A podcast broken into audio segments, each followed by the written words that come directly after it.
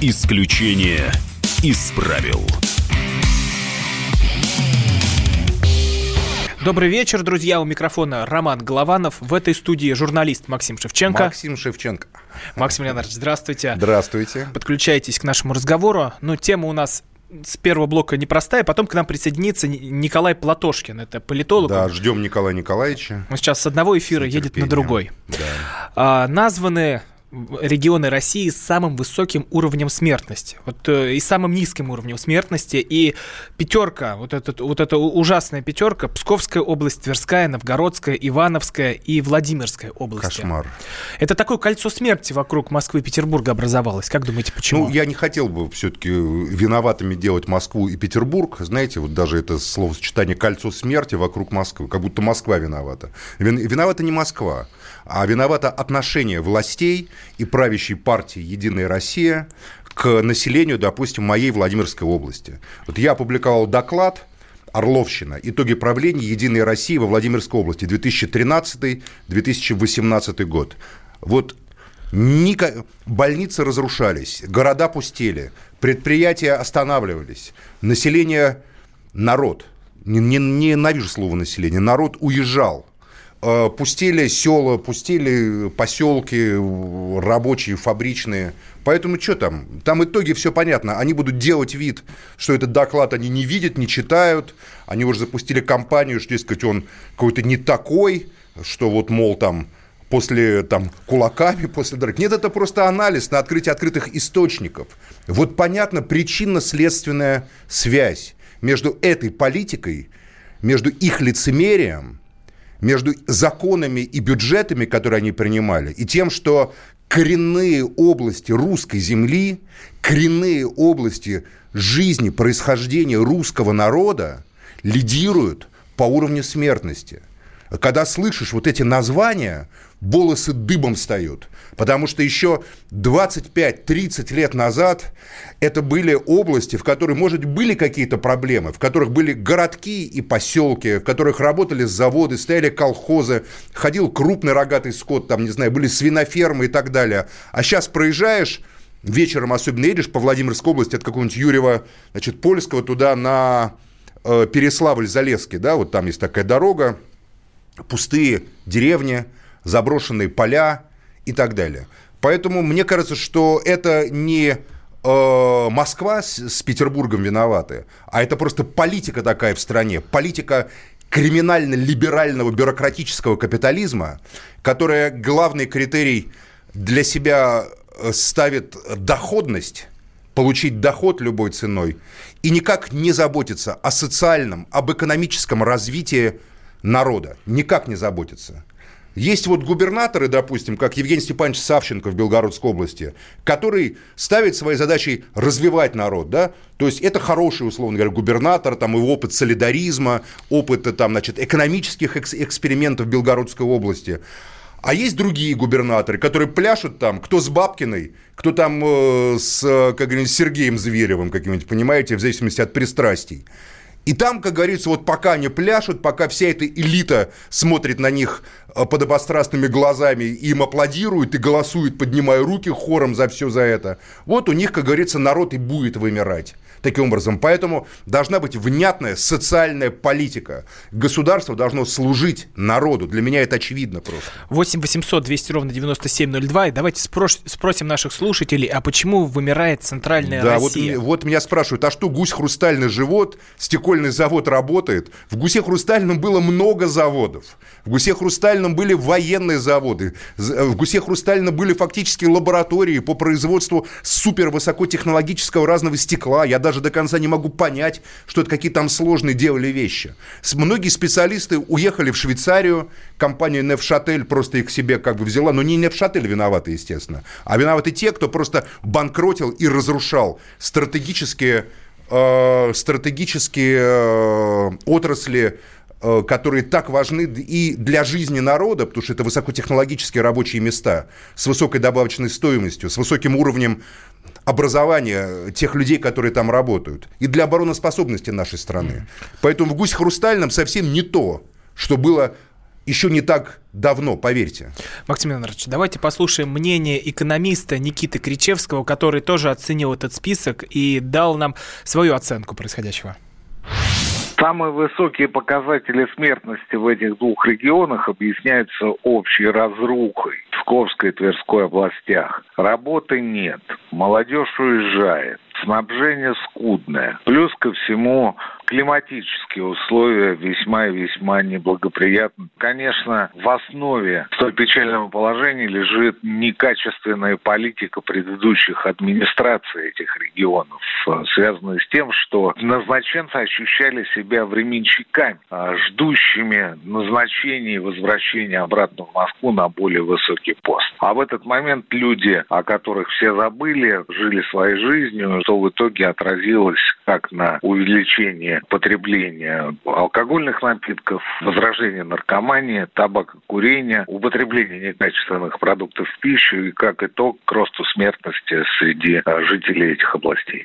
Это был Никита Кричевский, экономист. Максим Иванович, вы это видите? Mm, конечно, я это вижу. Я вижу, как люди донашивают старую одежду, потому что у них нет денег купить хорошую новую.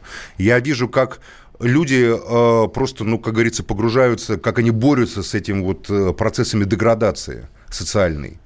Я вижу, и я считаю, что это не может быть, э, что это не зависит от того или иного губернатора. Конечно, порядочный человек во главе региона, тем более человек избранный, допустим, народом региона, он поневоле будет работать на какое-то улучшение жизни. Но смотрите, это же общая экономическая политика.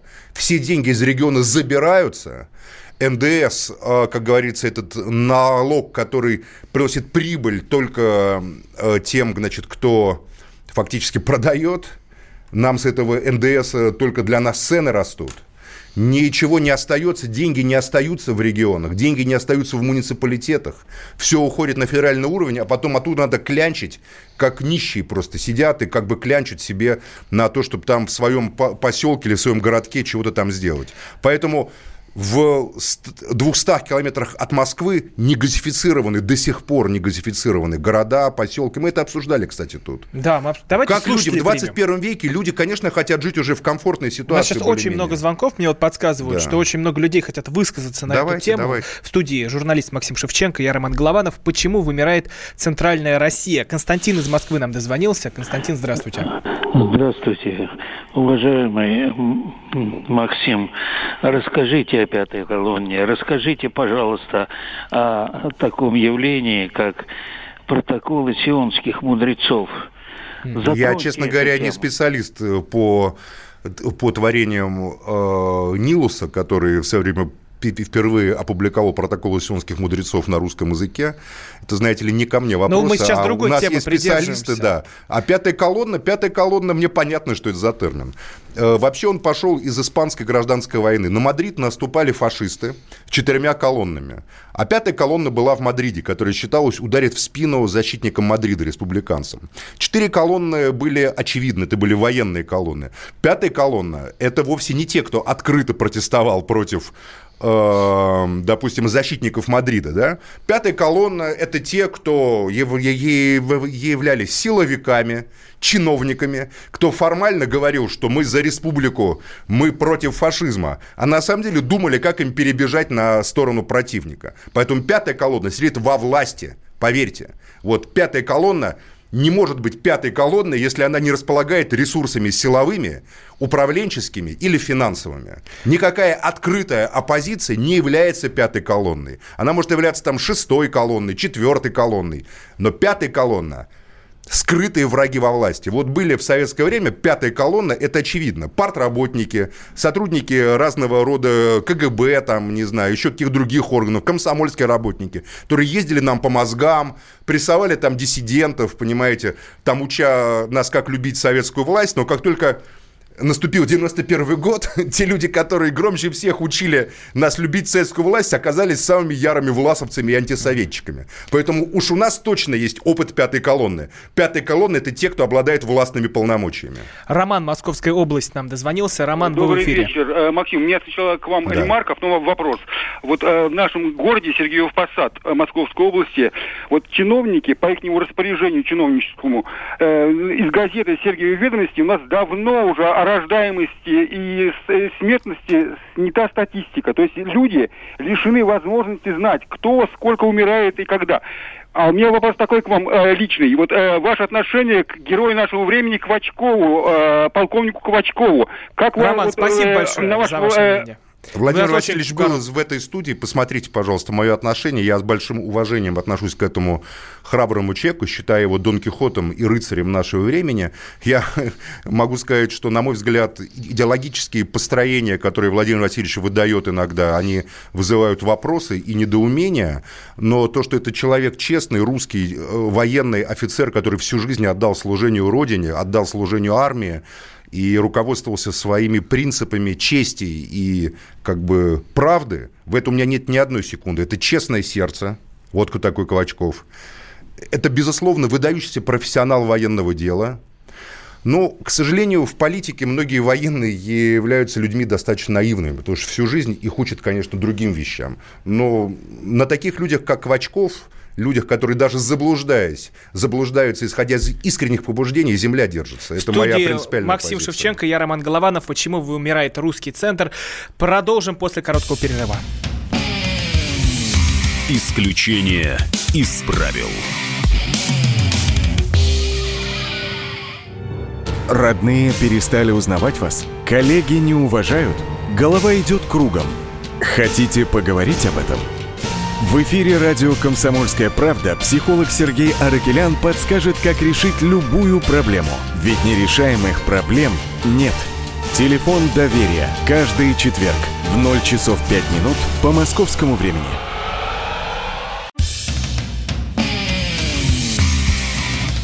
Исключение из правил.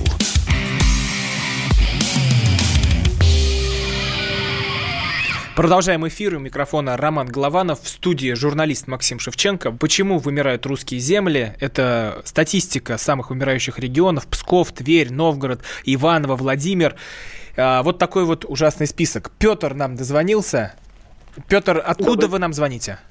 Я из ближнего Подмосковья. 30 километров от МКАД. Угу. Что я могу сказать? Вот э, я нахожусь в такой тоже интересной местности. У нас была крупнейшая птицефабрика в Европе. Ее председатель застрелился, я его еще застал. У нас совхоз Куйбышева был. 3000 голов кота, 20 тонн молока ежедневно. Все это разорено. Почему-то молочный завод «Нутриция» продали голландцам. Мы что, сами не можем? Мы вымираем по очень простой причине. Наше руководство – это люди с железными нервами. А они спокойно в течение 90-х годов разрушали наши рабочие места, говоря, что они неэффективные, они не рыночные, и надо все делать так, как на Западе.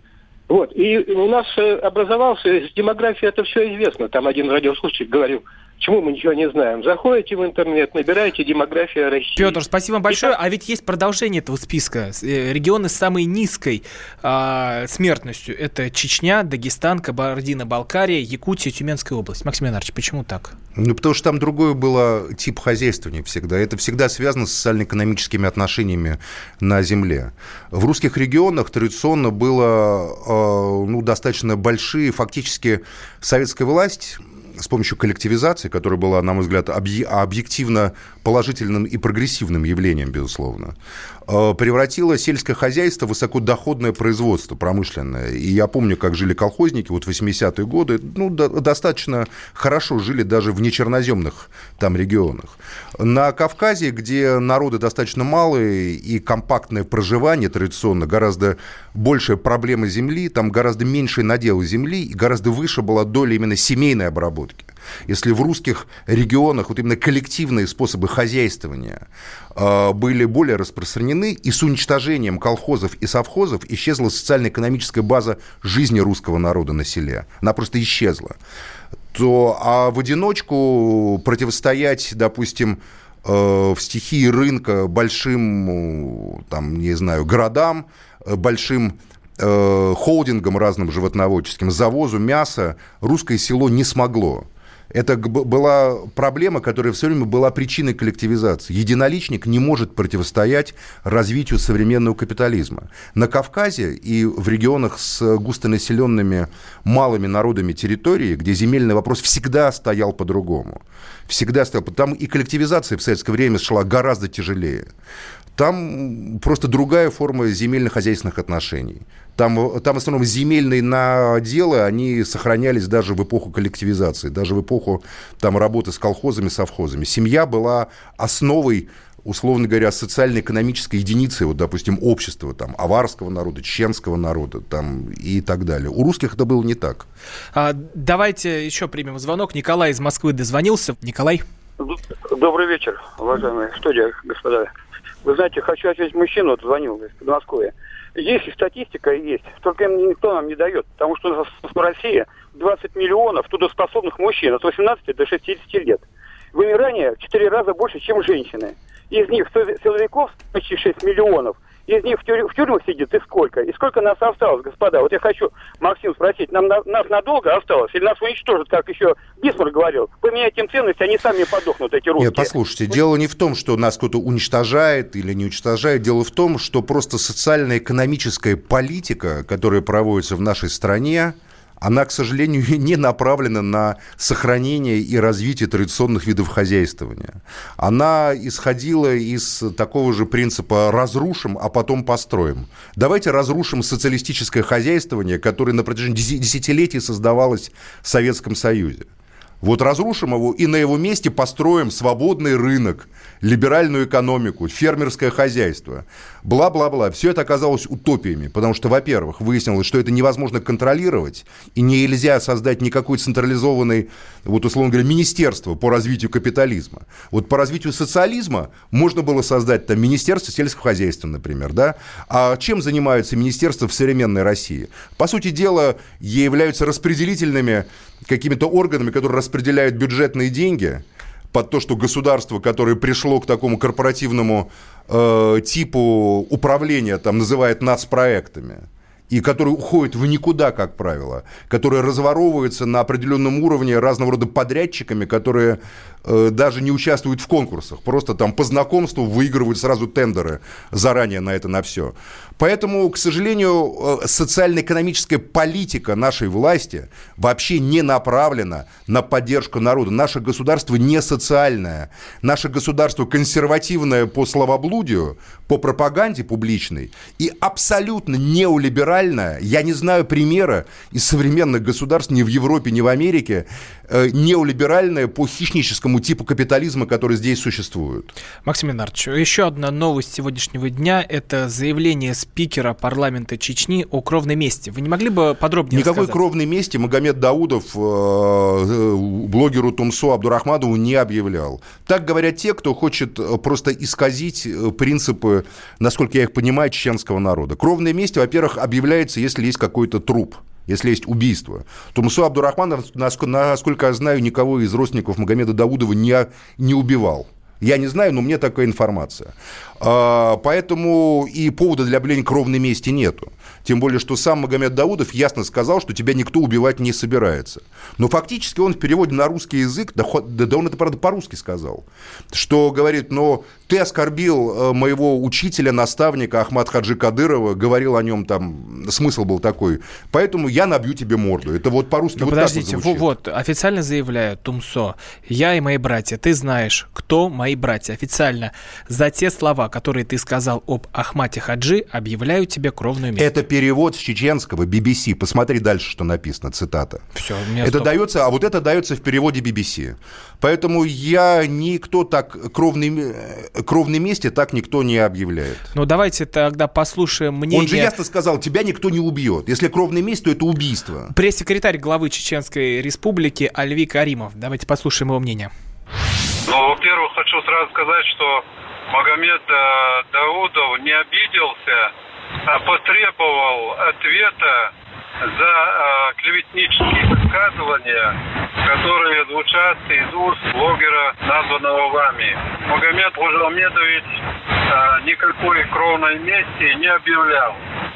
Э, те кто говорят, что якобы председатель парламента Чеченской Республики объявил кровную месть, они понятия не имеют, что такое кровная месть, не имеют понятия, в каких случаях объявляется кровная месть, а, и а, искажают истину. А это То же самое я вам сказал абсолютно. Нет, это просто было сознательное искажение слов Магомеда Даудова. Там ясно сказано, тебя никто не будет убивать. Но типа берегись там, если тебя встретят те люди, которые считают Ахмад Хаджи своим учителем, духовным наставником, спасителем ченского народа, с тобой могут подраться. А у нас Кровная опасно знаете, говорить... как объявляется? Она, она объявляется по-другому. Во-первых, не сам человек ее объявляет. Кто-то от человека приходит, объявляет о кровной мести. Как правило, это старик, это очень сложная процедура. Поэтому это все выдумано, высосано из пальца. А то, что Магомед Даудов, герой России, кстати, а, а обиделся на, за оскорбление Ахмад Хаджи, это мне понятно совершенно его реакция. А, ну, давайте вернемся к... Не обиделся, точнее, оскорбился просто. К звонкам от наших слушателей. Нас спрашивают, где Платошкин? Николай Николаевич едет. А, Владимир нам дозвонился из Краснодара. Едет Николай Николаевич, да. Владимир Краснодар. Алло. Да, да, вы в эфире. Да, Владимир. Да, я хотел бы вопрос задать Максиму Леонардовичу. Давайте. Вот смотрю, слежу за вами на протяжении, начиная от выборов, а, в которых вы, конечно, за Грудинина ярко выступали. Вот, в принципе, я согласен с вами во многих вопросах. Но я хотел бы вам вот э, вопрос задать. Давайте. Вот э, огромная Значит, э, разница значит, по доходам в регионах. Страна у нас многонациональная, э, регионов много, одни регионы богатые, вторые бедные. И вот, мне кажется, проблема сейчас основная вот именно в этом. И э, не кажется ли вам, если мы не решим эту проблему, ну, понятно, совместно с властью или отдельно, то, возможно, в будущем может быть развал страны. Как вы думаете, вот именно поэтому вот из-за того, что э, неравенство в регионах. Вот я хотел бы, чтобы вы по, по этому вопросу высказались. Развал страны придет сверху, как и пришел развал Советского Союза сверху, а не, знаете ли, от каких-то загадочных регионов. Не республики разваливали Советский Союз. Советский Союз развалила партноменклатура второго уровня, которая просто свергла законную власть Горбачева и, и, и совершила переворот. Поэтому здесь, наверное, то же самое будет. Николай Николаевич, здравствуйте. Да, Николай Николаевич Платошкин Да, вот. Поэтому здесь, эфиру. возможно, будет то же самое. Я просто считаю, что разумная власть должна ну, каким-то образом работать с налогами, там, перераспределять доходы регионов, каким-то образом эти регионы приводить к какому-то единому знаменателю, если это возможно. Но, честно говоря, мне непонятно, как понятно, что будет разный уровень, допустим, доходности там в Югре и, допустим, не знаю, во Владимирской области. Хотя советская власть работала над тем, чтобы высокотехнологичные производства были во Владимирской области, и люди там получали хорошие зарплаты. Сегодня, конечно, люди зависят от этой сырьевой ренты, скажем так, как и регионы, это, конечно, чудовищно. В студии журналист Максим Шевченко, политолог Николай Платошкин, я Роман Голованов. Продолжим после перерыва. Исключение из правил. Особый случай. По понедельникам в 5 вечера по Москве. Касается каждого. Исключение из правил. Продолжаем эфир. У микрофона Роман Главанов. В студии журналист Максим Шевченко. Хочу извиниться перед Николаем Николаевичем за политолога, историк, дипломат Николай Платошкин. Зададим тему так. Можно ли в России построить социализм? Да, я хотел бы начать только с того, что я хотел бы принести извинения Николаю Николаевичу. В одном из стримов я на вопрос, кто такой Платуш, сказал, что я не знаю, возможно, это какой-то проект администрации. За последние две недели я, я изучил десятки видео Николая Николаевича, прочитал массу ваших статей, и я могу сказать, что вы и политик, и ученый, и дипломат, человек с огромным опытом. Я отношусь к вам с уважением и приношу вам извинения за это, как говорится, тогда Принимается, спонтанное как, заявление. Как мы сразу некое, все поэтому... начинаем с извинений, а Нет, вроде... ну, мне просто, я вот на самом деле с Николаем Николаевичем отношусь с огромным уважением, потому что что там, Николай Николаевич поработал в Германии дипломатической службе, потом возглавлял в МИД отдел Армении, и является доктором с, там, с написанными... Сколько у вас, 18 книг написанных, да? Как я понимаю, по политологическим разным дисциплинам. И все-таки социализм, наверное, будучи германистом, говорить о социализме э, это самая правильная позиция, потому что страна, которая, на мой взгляд, продвинулась дальше всех в строении современного социального государства, вот две страны, я там бываю часто, знаю политиков, это Германия и Австрия. Не знаю, согласитесь вы со мной там или нет, но то, что я вижу, то есть контроль граждан за деятельностью правительства на разных уровнях, за, за, за деятельностью властей, социальные гарантии, которым обеспечиваются граждане. Возможно ли в России вообще реализация конституционного принципа социальное государство? Как на ваш взгляд? Ну, я бы сказал, что продвинулись в деле социальных гарантий мы, прежде всего, Союз Советских Социалистических Республик. Этой страны больше нет на земле. Нет. Что касается Германии и Австрии, все их социальные уступки были просто. Люди показывали на нас и говорили, не сделайте, сделаем как там. Понимаете, вот отсюда все это идет. А, кстати, с 91 года в Германии, где работал еще и до, и после, идет массовый социальный демонтаж всего, чего только можно. Посмотрите на Францию, посмотрите на Германию. Да в Германию раньше при СССР в медстраховку платиновые зубы включали, понимаете, там косметические операции. Теперь вызов скорой помощи платный в Германии. Вы думаете, это от чего все происходит? Все, альтернатива рухнула. Понимаете, уже некуда уходить, уже не, не на кого показывать пальцем. Там все развалилось. Ну, что вы теперь здесь хотите? 30-часовую рабочую неделю? Нет. И в Швеции то же самое идет. И в Норвегии везде идет массовое сжатие социальных то есть гарантий. С уничтожением Советского да. Союза, э, сознательным и целенаправленным, начали терять социальные гарантии и да. западные граждане западных государств. И Рузвельт в 1935 году, вводя пенсию в Америке по старости, до 1935 года не было пенсии, он показывал-то на нас. Говорил, смотрите, марш безработных на Вашингтон 2 миллиона. Либо дадим им пенсию, либо они вас тут всех на вилы поднимут. Вот выбирайте. Если в Америке люди платят подоходно от 10 до 39 процентов, почему у нас это невозможно? Почему невозможно? Потому что правящая верхушка не отдаст то, что она захватила такими застрелиться, такой тяжелой ли, кровавой борьбы. Говорит, ну, Нет, не застрелиться, а надо за... бороться, конечно. Нет, а что Я за согласен с вами. борьба? Ну как, 90-е годы, ну, две войны кровавые, две там кровавые войны, там войны на постсоветском пространстве, ну, тоже кровавые, за передел территории, за передел собственности. Это все связанные вещи. Ну. Бандитская криминальная война, в которой не, ну погибло... Вы что предлагаете? Там. Я согласен с вашей ну, позицией. Я считаю, что участие в выборах, вот мы во Владимирской области доказали, я депутат ЗАГС Собрания Владимирской области, мы выгнали непопулярных популярную губернатора ну, вот, видите, Орлова. Работает. Если бы мы не заявили свою да. позицию принципиально, то Орлова сейчас была бы губернатором, да. и там сидели Значит, бы можно. и продолжали бы этот грабеж можно. Владимирской земли. Можно, можно ну, конечно, можно, я поэтому я согласен. Но возникает вопрос. Э, на, на данном этапе э, просто фактически я просто с вами советуюсь, на самом деле, в данном случае. Э, вы в одном из своих роликов сказали, что сейчас не время между собой сводить счеты. Кто там Навальный, кто демократ, кто либерал, кто левый, кто там правый, все, кто против власти, против ее представителей, должны идти и атаковать эту власть и ее представителей. То есть это такой как бы тотальный активизм, да, политический. Тотальный активизм в законных рамках этого. И потом я считаю, что программа у нас вот в стране, она может быть реализована очень легко. Никто не говорит, что надо всех там, я не знаю, под нож и прочее. Но почему? Ну, человек не может вместо 13% 20, что ли, платить? а другой вместо 13 8 или 9, но в других странах это можно. Дальше. Что если, скажем, э, в Норвегии за определенный стаж работы переводят часть ренты от добычи полезных ископаемых на счет граждан? Норвегия считается по статистике ООН страной номер один в развитии человеческого потенциала. Что мешает здесь, кроме нежелания этого делать? Правящая почему, верхушка мешает. Да, почему Николай в Польше снижают пенсионный возраст? Причем я им говорю, а как же вы там бюджет наполняете? Они говорят, поприжали несколько мафиозных структур просто. Например, одна занималась занижением доходов на заправку. Николай Николаевич, Денег ну тьма. вот смотрите, ну вот КПРФ из э, раза в раз голосует против бюджета, который предлагается правительством. Голосует против правительства Медведева.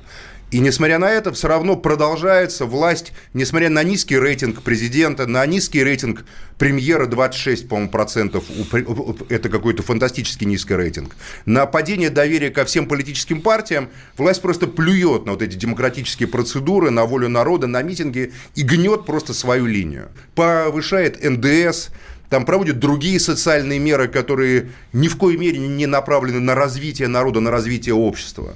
А мы будем по-прежнему просто двигаться в избирательном цикле, который они контролируют на данный момент. Дальше, что касается выборов, скажем, Мосгордумы в Москве, всем быть наблюдателями, не ныть потом, голоса украли. Наблюдателем может быть любой человек живущий в Москве, ну, если выборы, скажем, там в Волгограде, Волгограде, все, время надо инвестировать, ничего не стоит. И не нойте потом, что ваши голоса украли. Придите и посмотрите. Да, воскресенье а надо вы согласны потерять. с ленинским лозунгом «бить вместе и идти врозь»?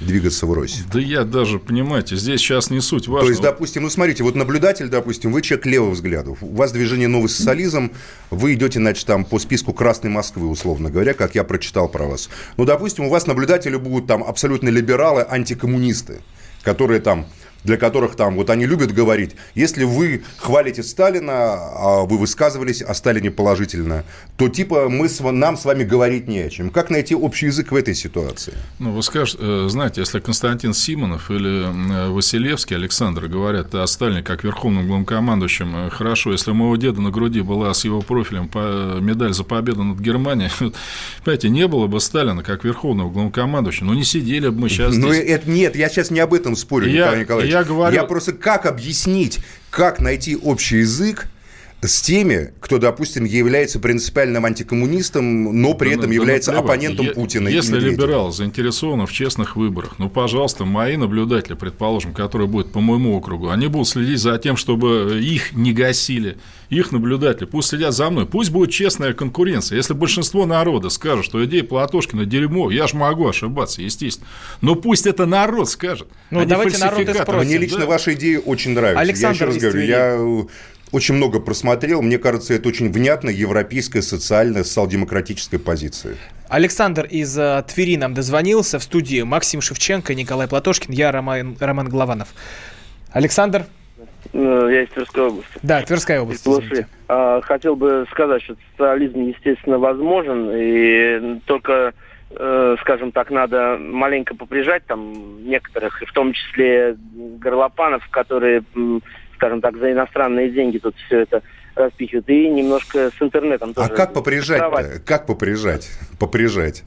Вот, ну, вот, вот, вот как мы, допустим, с вами, разговаривая в студии, поприжмем кого бы то ни было? Нет, я не про это. Вот смотрите, вот э, я бы создал, честно говоря, социал-демократическую партию, да, но... Ну, что, ну создали мы есть. партию, создали мы партию, и, и кого-то созданной партии поприжмет, как вы говорите. Ну, Николай Николаевич, не, не давайте вот на этот вопрос попытаемся ответить. Да, вот все говорят, поприжать.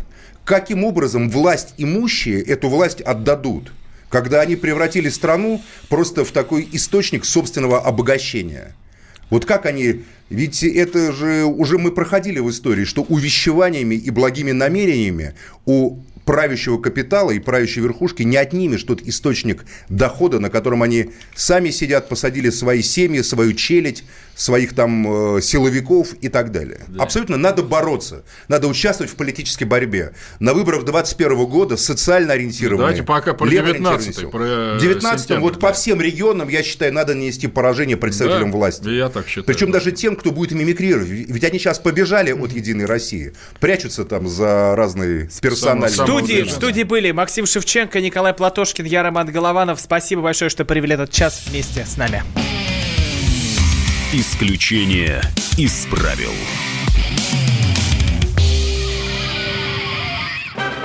Магеллан прошел вокруг света за три года, его знает весь мир. Фок и паспорту потратили 80 дней, и про них написали книгу. А с нами это можно сделать всего за полчаса. Знаменитые путешественники в прямом эфире расскажут, где побывали, что увидели и через что пришлось пройти, проехать, проплыть и пролететь. Совместный проект «Радио Комсомольская правда» и Русского географического общества «Клуб знаменитых путешественников». Отправление каждый четверг в 12.05 по Москве.